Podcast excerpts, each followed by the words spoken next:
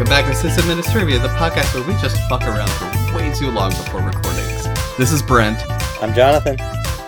And I'm Peyton. That was like a that was like a, a Little Rascals kind of a. And I'm Peyton. And I'm Peyton. Oh gosh! So we we have. Jay's not. Stop laughing. No, you guys so battered have... me too much. I think I might be crying. I'm not sure. We're in a very silly mood. Um, oh, God. It may have been a mistake getting all three of us together on the same podcast because it's just... it's honestly, like, behind the scenes, it's just absolute Three Stoogery. It's wonderful. I'd say I'm probably a Shemp.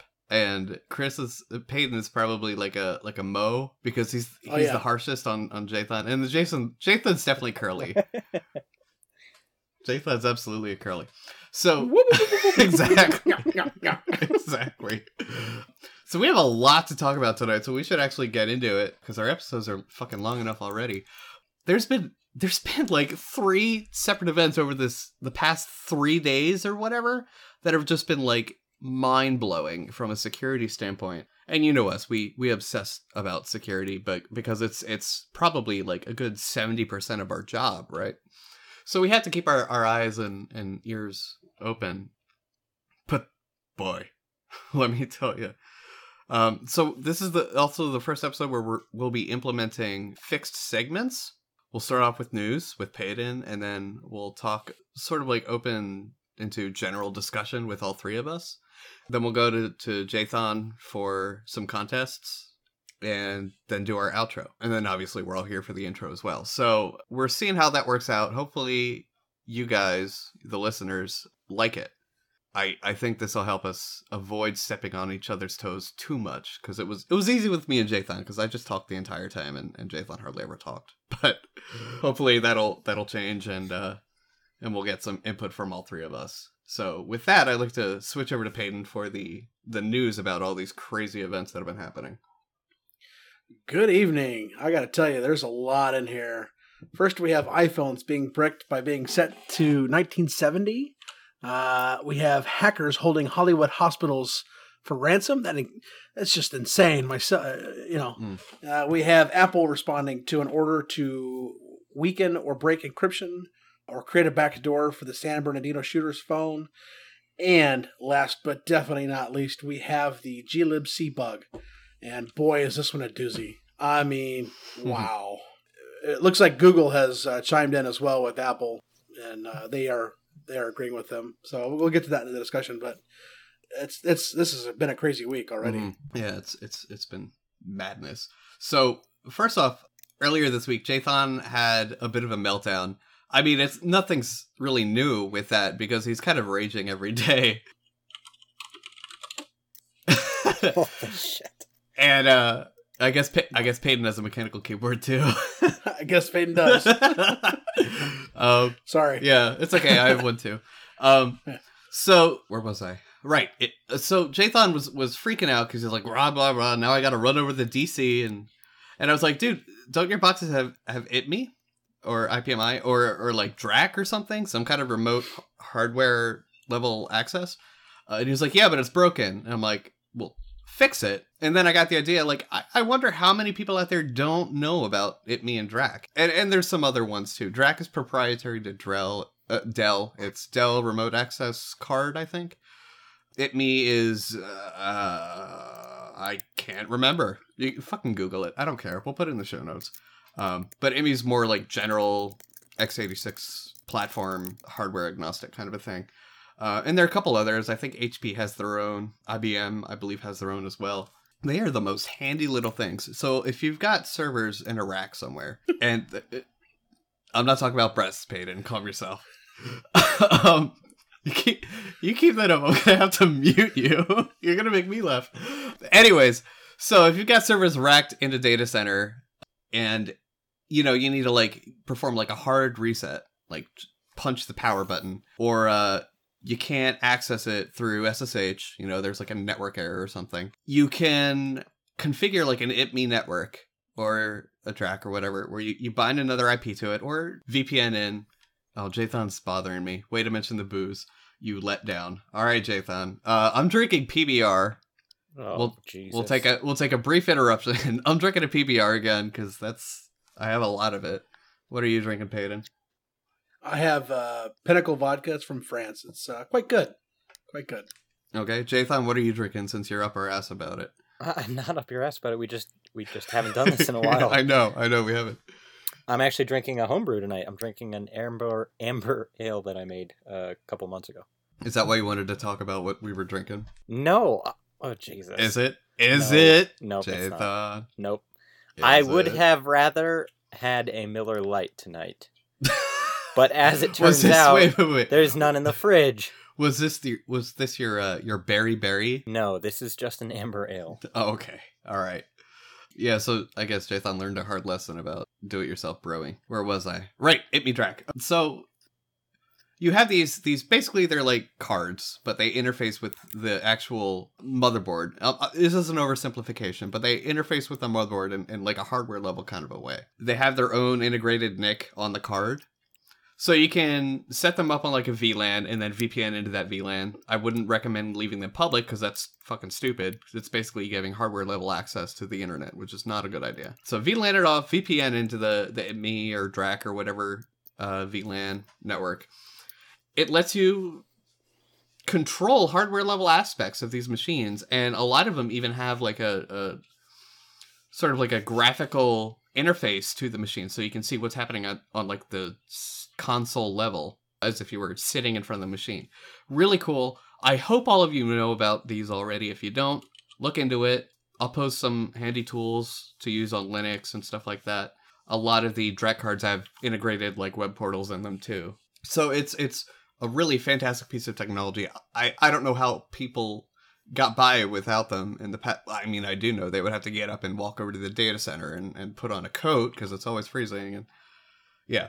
So obviously you can't do like hard drive replacements with these and everything, but uh, it's really handy for for like soft locks and kernel panics and things like that. Did did either of you uh, have anything to say about that? Well, I'd just like to add, so where I work, we have two clusters and one cluster has the capability I P M I, the other does not. Fortunately, the one that does not, one, it's a lot older and it was sort of built on a budget, I believe, so uh, that's probably why it's lacking.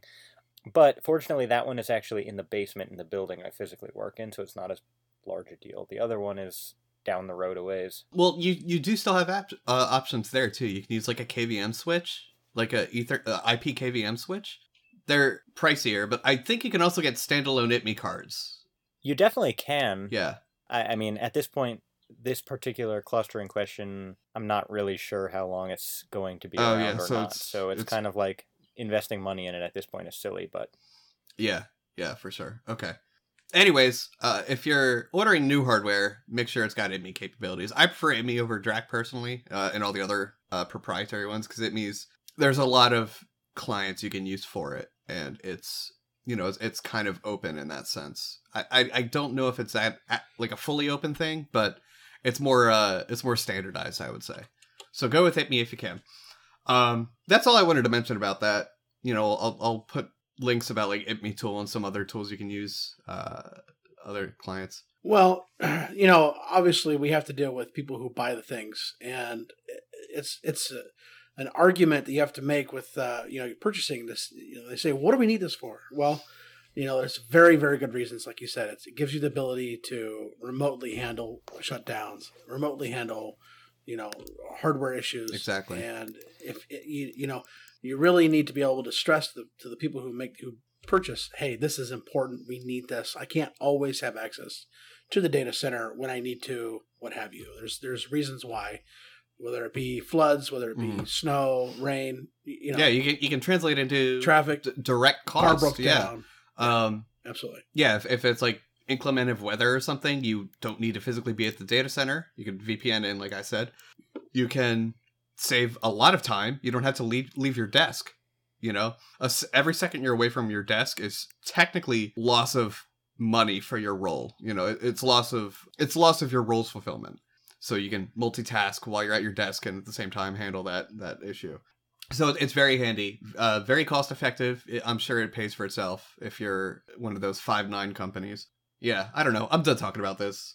Yeah, there's not much, much, not much to really say. Yeah, yeah they're just uh, really, and, you know, really cool. If, if it comes down to money in an environment, um, you know, maybe you have to pick which machines have it and which don't. Well, on that day when there's two feet of snow and nobody's going into work, which boxes do you want to have that capability and which don't you, I guess?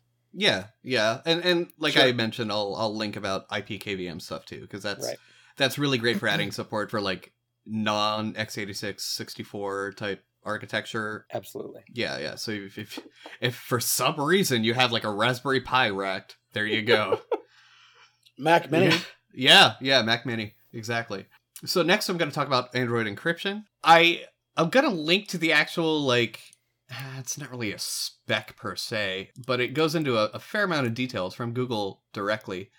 And it's it's super handy. If you've ever wondered how Android does the encryption after you've already started the phone, like, why don't I need to wipe my phone to enable encryption? The the doc lays out the process of how they do it. And it's actually really cool because it, it gives a lot of the internals as to like where it mounts things, when it does what, the boot process of it. So for you Android hackers out there, or if you're maybe working on your own Android ROM or something, definitely check this out because it's going to help you a whole lot. I'll link to that in the show notes. Like I said, I, I found that when I was... Uh, I think I was debugging a, a Cyanogen mod issue, and it's it's been immensely helpful in understanding some Android system internals. So that's that. I'm glad these are like really short topics because I went a lot of time to talk about glibc shit. We also will post a link of eighteen Cardinal Rules of System Administration for, on I T world dot com. Now, it's a little bit clickbaity. I will grant that, but the, most of the advice is pretty solid. Jathan took issue with... with at least one of the items. Oh my so, gosh. Jathan, why don't you talk about that? I Actually, no, you know what? You know what? Let's not spoiler alert it. Uh, or let's let's not spoil it. Let's let's mention what they are so people don't have to even click the thing. How's that? Oh, whatever you want to do, man. Oh, but Fine, by the way, Jathan, another reason to use Adblock is I see them all on one page instead of having to click through. So there's that. Anyways, so the first one is never do anything you can't back out of, which is great. Like, I I definitely support that. I think that's solid. Avoid making changes on Fridays. I'm a little bit different because I telecommute and I'm salary, so I'm kind of, you know, if, if something goes wrong, I can fix it. If you're a, a nine to five, five days a week kind of sysadmin or systems engineer or whatever, or and especially deployment engineers, like if you're deploying new software, yeah, never do it on a Friday because you know something's going to happen on that weekend.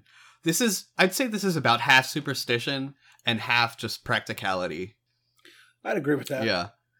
Jathan, have you pushed any changes on a on a Friday evening and have it go haywire? Um, I don't think so, no. I I've have. had things break on a Friday because they just happen to break on a Friday. That always sucks. Yeah, I don't think that counts, though. That's that's different. That's entropy. No, I, I personally don't try to do anything on a Friday. I'll always wait till Monday. Good. That's good. Yeah, so I've I've done it. It's bit me ass before, but now I'm in a position where it won't bite me in the ass, so I do it. Next is identify root causes. Um, also, so, like, really, this list is pretty solid. It's kind of general advice, but it's good to have them all in one list. You can make, like, print it out or something and post it up on your cubicle wall or whatever. Root cause identification and analysis, especially, is really helpful. Yeah, like, you might have some file system corruption. It's like, oh, okay, it's it's fixed on the next, next file system check, whatever. You're going to want to find out why that corruption occurred, because there's a really good chance it's going to happen again. You know, run bad blocks. Read-only, preferably, so you don't destroy your data. Run bad blocks. Go through the logs. I don't know if you know this, but syslog he keeps a handy, and dmessage, uh, keep handy logs of, of file system errors. And I hope you have a syslog server set up, because otherwise you might lose those logs if you're hitting file system corruption. But that's neither here nor there. We'll we'll maybe talk about that in a, in a later episode, because that's that's a good good topic as well. So identify root causes. Practice your disaster recovery plans. I've talked about this in the past. It's always good to to not only have a plan in place, but to make sure it works, because you don't want to need it and find out it doesn't work. Never rely on a script you haven't thoroughly tested. Same kind of idea. Automate anything you have to do more than three times, anything that is complicated. I kind of go a little bit more. I'd say I say two times. Yeah, I mean, script whatever you can. And the reason I say, the reason I go to like two times or even just one time is it's something that has potential value that like I think might be good to have in the future, that I might do in the future, or even might just need to reference how to do in the future. That script is there and I can I can see it and see, okay, that's how I did it. And it's really just good to have around. Document your work. Yeah, not much to say about that. Pay attention to your mistakes. Learning from your mistakes is super important. Be more than a little paranoid. If you've listened to the podcast for more than two episodes, you know this about us. But yeah, it, it's it's one of the keys to success. Be proactive. I've talked about that too. Proactive, not reactive, is, is the way to go. Pay a lot of attention to security. Kind of a repeat, but you know, it, it kind of drilled you in that this is super important. Don't ignore your log files. I, I have a quick story. Jathan asked me the other day. Um, I found someone trying to brute force S A S O login for my mail. And Jathan was like, how'd you know that? And I'm like, from the log files? Like, um, so that's why you want to check your log files every once in a while. Go through them, audit them, uh, make sure there's nothing fishy going on. Set up log parsing and reporting if you really are kind of lazy and don't feel like checking them all the time. You know, there's some good products out there, some open source, some not. Back up everything. Yeah, I, I would say archive everything, back up what you might need to restore is, is maybe a better way of doing that, but... Consider everyone's time as valuable as your own. I I would I'd say this is good advice, but maybe take it with a grain of salt, because you don't want to you don't want to be helping someone on the help desk with like an email issue if the public website is down, you know. So, well, and that's why I think it's depending on how valuable your time is. I mean, you're not going to pull the the network engineering guy to come help diagnose why a P C won't turn on. Yeah, you know? Yeah, that too. Exactly. Uh, but if you're like a small company like I am, a lot of that inter- internal support tends to fall on you. So I would say prioritization plus considering everyone's time as valuable as your own is is probably... Learn to triage. Yeah, triage is, is probably more important than, than that. Um, but it's still very important. Keep your users informed. We talked about this... Oh, man. I think it was the season finale for season zero, the Linode outage. Yeah, we talked about it. It was then? And they did a great job of, of keeping people yeah. informed. Yeah, and, and, you know, the managerial types demanded more information. I think it's a bit unrealistic, well, but... We just talked about that last episode. Last episode? Okay, yeah. Thanks. I know we talked about it. I couldn't remember when. Um, yeah, so... Oh, yeah, it was... Keep them informed, yeah, but again, prioritization is going to be important there. Like, sometimes you kind of need to ignore them to get the shit back up. Ideally, you should have a sort of... concierge or go-between or something between departments and the I T department. Now, having having had to deal with a recent a recent issue that didn't really affect a lot of our, our customers, you know, I mean, there's there's a difference between saying yes, we're aware, and oh, hey, by the way, there's you know, and revealing every instance of the of the outage and every instance of what the problem mm-hmm. is. I mean, there's a there's a fine line between yes, we are aware, and oh, hey, by the way, this is the problem when we don't really know what the problem is. So. I think that you should probably, you know, try to fine line and say, we are aware, we're working on it, versus here's what we know, here's what we think, blah, yeah. blah, blah. You yeah, know. you don't you don't need to do your root cause. You don't need to give, like, root cause analysis to the customer or anything like that, or client or, right, or whatever. Exactly.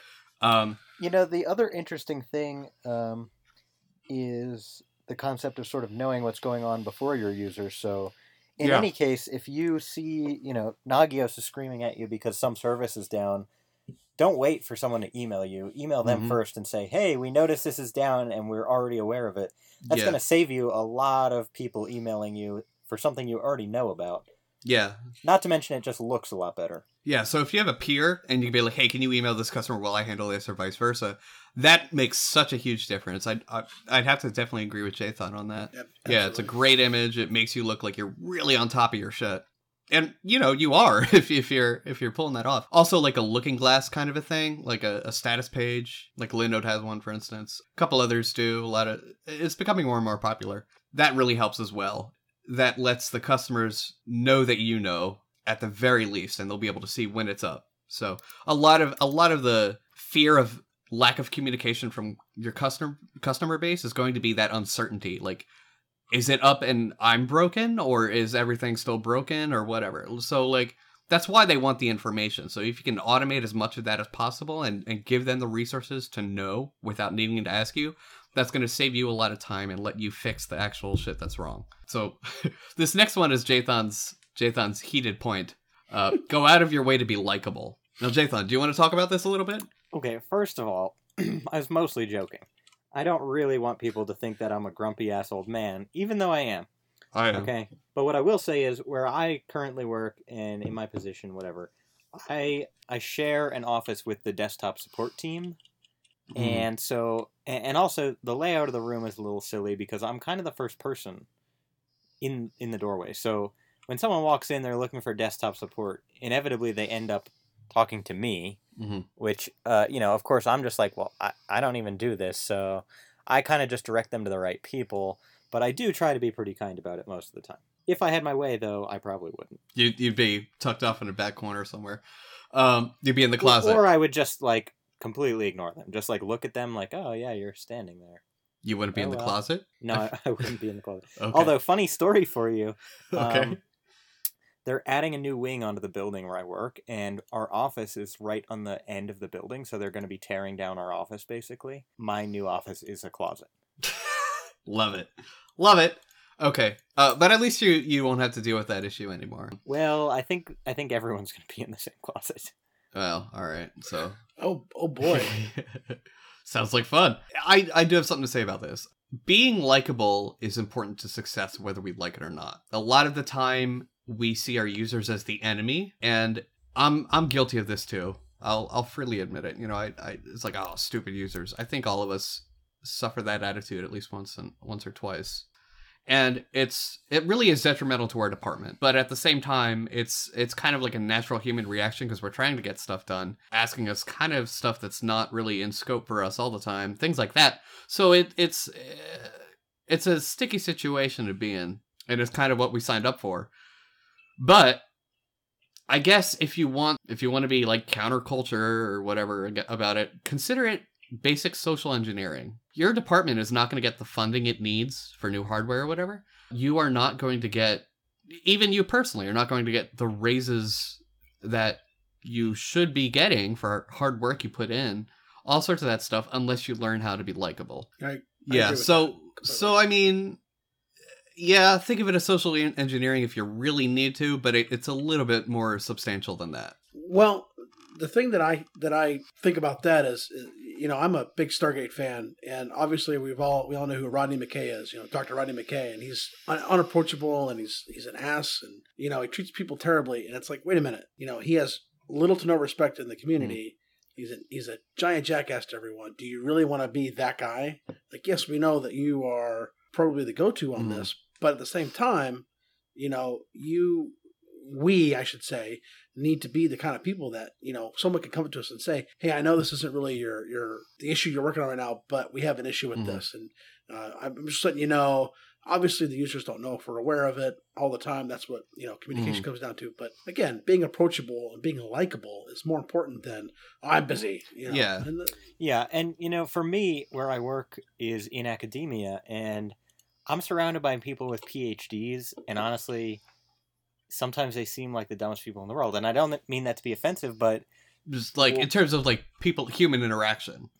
Well, not only that, but they're they're like biologists and chemists, and they're mm. trying to to sort of transform their research to utilize the compute clusters and stuff like that, and it's just completely out of their realm. And so, yeah, uh, what I would like to be more of my job, honestly, because I like doing it, I enjoy it, is is education. I mean, I love sitting down with someone one-on-one or maybe even a few people in a room and talking about the cluster and how to use it and how to submit jobs. And if I could do more of that, one, it keeps them more human to me. Like, yes, mm-hmm. you have a P H D, but I'm good at things too. But also it's just a fun thing for me to do. I like to interact with them. I like to get away from my desk and have that opportunity. Yeah, which is part of the reason why Jathan refuses to fix at me, because he likes leaving his desk. I do. Oh. I like when I get the chance to walk down the stairs or... Yeah, that wasn't you know. a joke. He th- That is actually what he says. Um, so, I mean, yeah, it's it's good to keep that in mind. I think you, you kind of touched upon a really important t- idea there, where you need to keep in mind that a lot of the times the people you're interacting with, your users, are also really smart people. And you're a smart person, but you're, in, you're you can be. It's okay to be smart in very different ways. So I think if you recognize the value in that, then...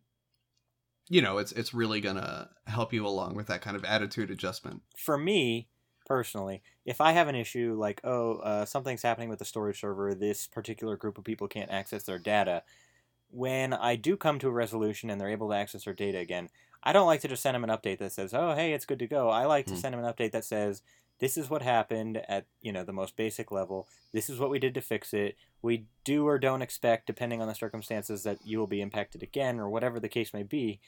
I think that also adds some level of, well, humanness it adds a level, to you.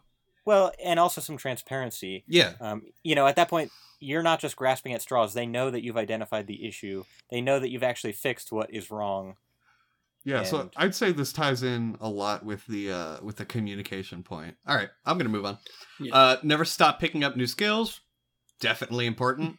You know, do a lot of personal projects. A lot of, uh, like, if you've never set up your own Postfix and Dovecot server, do it. I don't I don't even care if you never plan to use it. Do it, because it's it's a really good good uh, hands-on D I Y project um, that'll teach you a lot. You know, stuff like that. Stuff you would normally not use and may not see the point of currently in, you know, your your day job, quote unquote. But it turns out down the road, a lot of those skills do become transferable, you know. So it's It's definitely handy to, to have stuff like that under your belt. And, you know, it's always nice to pad the resume, of course. And uh, yeah, ha- coming from someone who's actually who's actually done that. Yeah, mm-hmm. it's it's definitely very nice to be able to say, oh, yeah, I've, I've built my own web server or mail server. Yep. I'm running this. And, oh, yeah, it works. Here, look, here's proof. Yep. You know? Yep. And last one, seek a balanced life. Yeah, I definitely would agree with that. Uh, Hayden, unfortunately, wasn't with us for the, the show's pilot episode, S zero E zero. Um, where we had just horrid, horrid quality, but yeah, people were, were not, they had a lot of input about that episode's quality. But yeah, like Jathan and I talk about the, the different hobbies we have other than tech stuff. So balanced life is definitely important. I, I think your family definitely should always come first. Make sure you have non-work related things. And we, we mentioned this also in the, uh, the episode where we got advice from uh, InfoSec people on Twitter. Someone mentioned, yes. yeah, yeah. yeah. So, someone mentioned that then as well, and I think it's pretty solid advice. You know, don't let work consume you, even though it may be incredibly fun. So yeah, I, I um, I'm sorry, what was I saying? actually uh, have been sort of, I've been getting sucked into work. I'm obviously still finishing up my degree. I'll graduate in May, but mm. I spend a lot of time working at work. I spend a lot of time working on work at home that I can't really get paid for at this point. Mm-hmm. And uh, I finally decided that I needed to take a break from that, so I'm taking a pottery class. Cool. Yeah, that's that's a great example of putting those. That's it. Yeah, that's an awesome yeah. idea. Yeah, for sure. By the way, yeah, yeah. I, I mean, we might want to scrub that statement. Aaron, he'll just put like a long bleep in there. Oh, it sounds like Jathan's doing what he normally does. Pretty much. All right, so we talked about that. Now for the fun stuff. Actually, I don't know. Do we do we want to talk about any of the other news before we talk about glibc? Well, I wanted to bring up a, a real quick anecdote about automating things. Yeah. So I uh, this is third hand, and I heard about this. This guy had been working at this company for ages and ages and ages, and he had set up scripts to text his wife when he was leaving. Oh yeah, yeah. I've seen that to, making to send the rounds. An S M S. Yeah. Uh, you know, he had set up scripts to, to text his wife when he was, you know, about X, Y excuse. Mm. You know, I can't, I can't home, come home just yet, or, you know, whatever. And, and croned, know, you yeah. talk about, right. He did it. He had a cron job. So, you know, if he hadn't left at a certain time, then it would send a text, you know, hey, I'm on my way, or I'll be late, or whatever. And so the, the, the point, I mean, it goes back to the, you know, number seven, I guess, uh, automate anything you have to do. Uh, you know, sometimes automate the things that will improve your mm-hmm. life, you know. If you've got someone who demands consistent communication, automate that S M S, yeah. you know, by all means. I mean, you know, make make your life simpler, you know. Absolutely. That's, that's so. like a literal life hacking right there. Yeah. What do you think is the best script you've ever written that has saved you the most time? I, I feel like I need to break that down into different sections. Like I've had some scripts that didn't save me all that time, but are maybe more valuable because of how often and how much they're utilized. In that case, I would say like setting up a, uh, a dynamic D N S to my own domain, like a script that does that.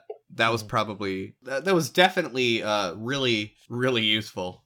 Um, and I use that a lot, if if not only to check my own, check my home I P to see if it's changed, if I'm remote or something like that. I don't know. I think my shining glory really is B-Disk, because it's it's like I've rolled my own live C D at this point, and it's super customizable, so I can apply it in a lot of different situations, and that saved me a lot of time. Yeah, I'd, I'd say that's it for me. I've got a pretty nice backup script. And then I also, when I was using i three regularly, mm. I, I had a really nice script. It was home or work. And so I typed that in the in the terminal, and it would it would either have my screen set up so that I had the dual display, or for work, obviously, or if I typed home, then it would just go back down to the one display. Mm-hmm. And that was, those were pretty nice. Uh, yeah. yeah. What about you, Jathan? On a larger scale, I wrote a pretty sweet backup script that I'm really proud of. Since I've written it, there has not been a single backup that has been missed. And every time we add new ones, I, I cringe that something may go wrong, but I had tested it a whole lot, and sure enough, it's still going. Fair enough. That's yeah. awesome. But personally, I kind of have a, a little Payton thing going. So when I go in in the morning, there's just a script I run that opens up all my tabs for the day, both in Firefox and in GNOME Terminal. Like mm-hmm. basically a shell session to every box that I think I usually use during the course of a day. Yeah. And, you know, I, in all honesty, that's that's a huge thing, really. Mm-hmm. I might have to poke you for that uh, so I can get something similar. So. Oh, yeah, for sure. Yeah, so... I, I did want to briefly touch on the Apple thing. Of course, we'll post links to their official response, but it's it's cool. I was I was a little bit surprised by it. They advocated for not breaking the encryption on the phone, or, or not facilitating it. It was a little bit surprising given Apple's stance on open source and how they will use a lot of it, but not necessarily open source their own stuff, things like that. I think the last thing they open source. Someone fact-checked me, but I, I think the last thing they actually open sourced was CUPS. Yeah, I was going to say, I think it's CUPS, too. Yeah, and, that's, and that was a long-ass time ago. That was a long-ass time ago. So, uh, I think there was a project they re- recently open-sourced. Not sure. I'd have to check. They're, they're not known for being very re-contributory back to the open-source world. You know, so I, I found their stance on this whole phone encryption debacle pretty interesting. Pretty cool of them. You know, as much as I love to hate Mac... or Apple, you know, I, I think they made the, a good choice here and, and definitely took the right stand. So kudos, Apple. Did something right for once. I can't remember if Payton mentioned it. For the ransom for the hotel, the hospital, it was only seventeen K in Bitcoin, Bitcoin, of course. That's not seventeen K Bitcoin. That's seventeen K like U S D, but in Bitcoins. I forget the exact number. Only seventeen K, which is pretty small for a ransom from a hospital, but whatever. I guess if you need money, you're... a little bit desperate for any kind of number, but the hospital paid it. That's a horrible idea, and this is also why you keep backups. So it's ransom. They attack them with ransomware, with which basically encrypts all the files. They hold the key. You need to pay them a certain amount of money to get the key to un- unencrypt or decrypt all those files. And the hospital paid it. There's there, there's two problems I have with this. Before before whoever that was interjects. Number one, if you pay them, that shows that you're a weak target. It shows that you are uh, a target that can be attacked, and you that you will comply with their demands. That's why, for the longest time, you know, the U S does not. Uh, uh, what's the phrasing? Uh, negotiate with terrorists. Yeah, the U S does not negotiate with terrorists. That's why. That's exactly why. Because you're you're seen as a weak target at that point, and once that integrity is sort of compromised, it's really hard to get that respect back. And secondly. Oh, man, this is why you keep backups. If they had a full backup, and like they should have, and, and it was properly segregated, this is why you air gap your backups, folks. If it was properly segregated, they would have no reason to pay that ransom. They could just restore from backup. They could say, fuck you guys, we're doing our own thing. Um, we don't need to give you any money. You're pieces of garbage. We're going to do our thing. So that's that's what I would say about that. Well, it's it's worse than that. Mm. I just looked it up. Uh, there was a police department in uh, April of twenty fifteen, and the Tewksbury, Mass. Police Department, they got taken over by CryptoLocker, mm-hmm. and they and they paid it. Yeah, I heard about that Again, too. Yeah, it was it was the second time. Yeah. You know, and, and sure, it's not seventeen K or you know several million dollars like the, the hospital hackers were were originally mm-hmm. asking for, but that's still you're still saying. You know what, I'm going to give you this money because you did this. I'm going to do it because I have to, not because I mm-hmm. want to. You're still, like you said, you're you're still reducing your stance on this. And now, oh, we'll pay every time yeah. then. You know, we'll, we'll yep. bump it up. We'll make it, you know, five thousand instead of yep. five hundred. Yep, exactly. fifty thousand.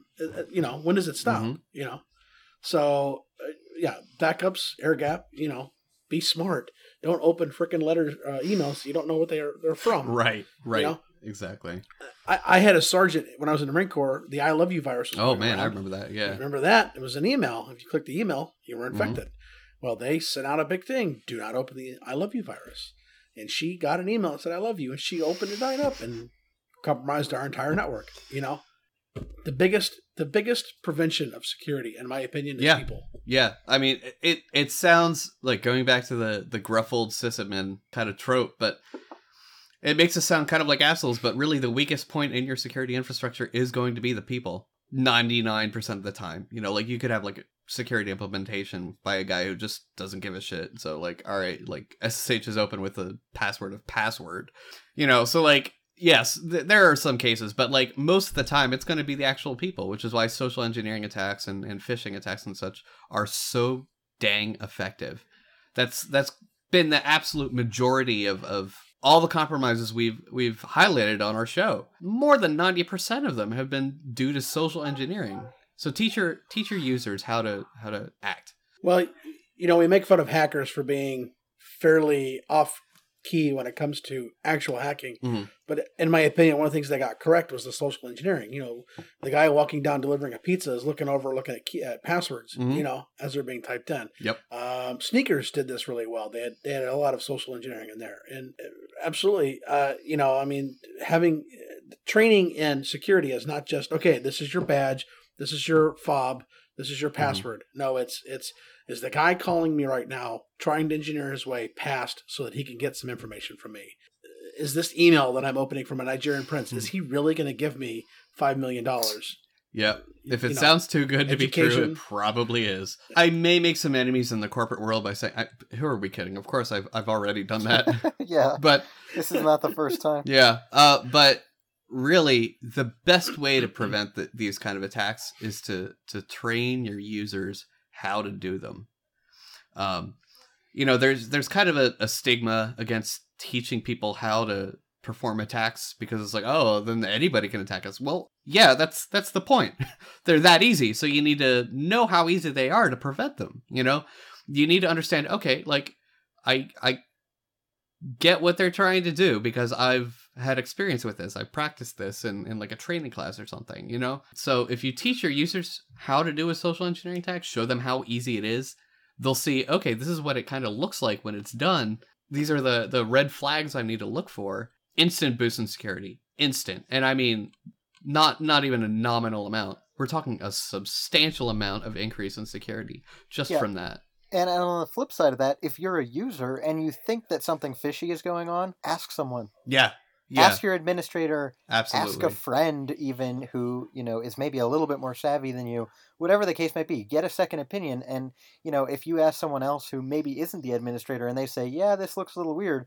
Okay. At that point, you know, it's time to escalate that and bring it to somebody's attention. Yeah. Yeah, for sure. I know I'll fully admit this. If, if any like developers or, you know, accountants or whatever, I, I don't know who listens to this fucking show, but if you're listening and you're not part of I T, Let me let me explain some of our, our M O, you know, our modus operandi. So we may be gruff and we may seem super unapproachable at times. And it's true. You know, we we are very grumpy people because we're frequently get, you know, we get calls at like three a.m. because the server's down, stuff like that. Uh, our job is a lot harder than it looks, I promise. You need to look past that grumpiness and you need to say, hey, is this okay? I would rather take the time and explain that, like, oh, that's fine, you know, you that you can you can open that, or or you can uh you know, that looks pretty legit to me, you know, or or like if it looks a little bit fishy, let me check the headers, let me check the mail logs, stuff like that. But tell us tell us tell us tell us it's so wonderful when a user can have the foresight to be like, hey, this doesn't seem right. And and more often than not, as grumpy as we are, we'll be like, we'll be really happy about it. We may not show it necessarily, but give us maybe some time to ponder about that. And it's true. Like, and to the sysadmins and the system engineers and all that, the security engineers, if you're so naive that you get bothered by users bringing what you consider inane issues to your attention like this, like, hey, is it safe to open this email? If you're so naive to worry about that and get annoyed by that, you have a surprise coming, because it's infinitely better to get five hundred requests or, or tickets like that a day than to get one that gets through. One. That's all it takes. Just one. So think about that. Think about it as like a risk rewards kind of a thing. Yeah, it's it's part of your busy day, whatever. But you know what? You're doing your job. Keep yeah, that in and mind. You know what? The more you brush people off for seemingly small things, if that's the case, the less that they're going to come to you with anything. Yeah, they have they have no way of scaling it in their mind. To them, a tower that became unplugged is the, the same amount of, of issue as, as a fishy-looking email. They they have no sense of scaling and proportion there. We do, but they don't. So keep that in mind, please. And, and this goes back to being yeah. approachable. Yeah, for sure. Know? Yeah, you can be gruff all you want, but if someone comes and says, hey, I got this email, can you look at it? You should be able to say, give me yeah. a minute. Absolutely. Yeah. And I, thank you know, them. I've yeah. got a fire to put out. Hold on to it. Don't open it. Don't click it. I'll yeah. be right there. And it, you know, yeah, and minutes, thank them. Always thank them because that's there. You know what happens every time they do that? They're saving your job. They are saving your job because it's your ass on the line if you get fucking compromised. You, I know it. You know it. So like, y- you need to to realize that that's super important. It's so important. I, I get super happy when people when people ask me to look into stuff like that because it shows that they're thinking about it.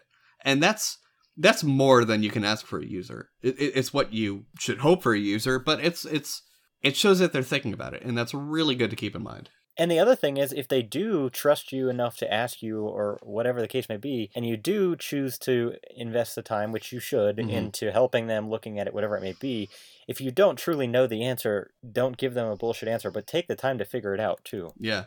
Actually, and that goes with anything, really. That's that's a perfect segue into our into our big topic for this episode.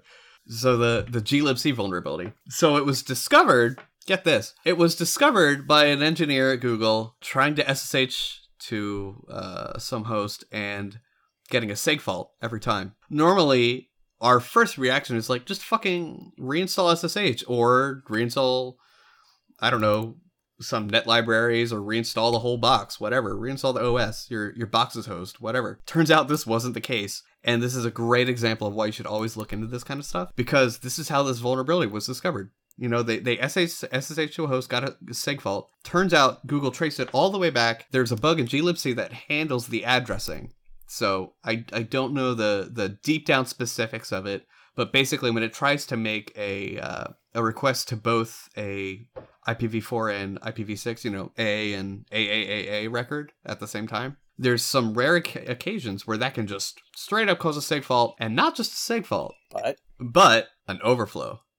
Yeah, and which that's means, where your issue really comes in. Yeah, which means arbitrary code, arbitrary code execution from the remote host, and this is this is D N S. And it's as the user on the remote host too. Yeah, it's as the the user that's running, um, well, whatever library on the remote host. Oh, I didn't, I didn't see that. Yeah, hold on, I'll see well, if I can find it. According to their, according to their blog, I mean, they are saying that remote code execution is possible. Mm-hmm. Um, but not straightforward. There are some things you have to do, and it's not you know it's not an instant instant on. But I'll put it in the show notes. Uh, speaking of the Red Hat release, though, they and of course I'll, I'll provide all these links I'm talking about. They've got their own C V Es for it and everything. So one of the interesting things about it is Google probably not wanting to worry people and put them into a panic. So it's like all right, you know it's it's pretty difficult, but it's still pretty important.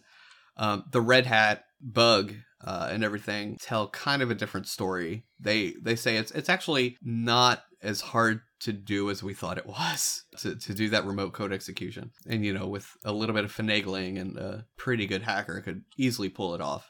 And, you know, once once that's out there, once that exploit's sold or, or publicized or whatever, it's game over. So by the time you're listening to this, which releases on the night of the twenty-eighth, uh, I hope your shit's patched because... It's a lot serious than it's been made out to be, I think. Uh, it's basically the return of Ghost. Do you remember when we talked about Ghost on the show? It's like it that. Last season. Yeah, obviously. Yeah. It's like that, but worse. Because now it's not limited to a limited number of services. It's everything that uses name server lookup or D N S yeah, and lookup. It, it's also seems like it covers a larger range of versions of this library. Yeah. It covers uh, glibc versions two point nine through uh, two. Is that two point two two?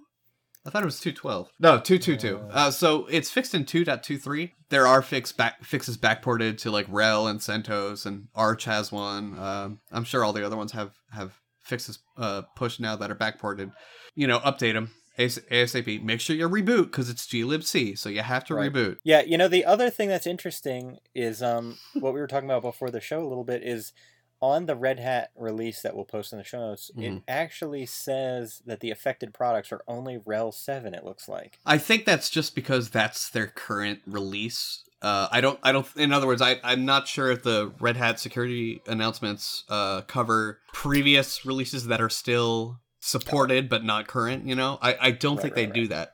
But if you well, look at the list, it's every single current version of Red Hat. Yeah, exactly. So that should tell you enough. Um, so make sure you run the, the little code snippet that will tell you if your mm-hmm. exploit is, or if the exploit is applicable to your system or not. Don't just rely on that list. Yeah, because the, the list is, is a little bit unclear. It's definitely the bug itself, you know, the, the bits of code go back to glibc two point nine, which is before CentOS six. You know, CentOS six point five, I think, has two point twelve.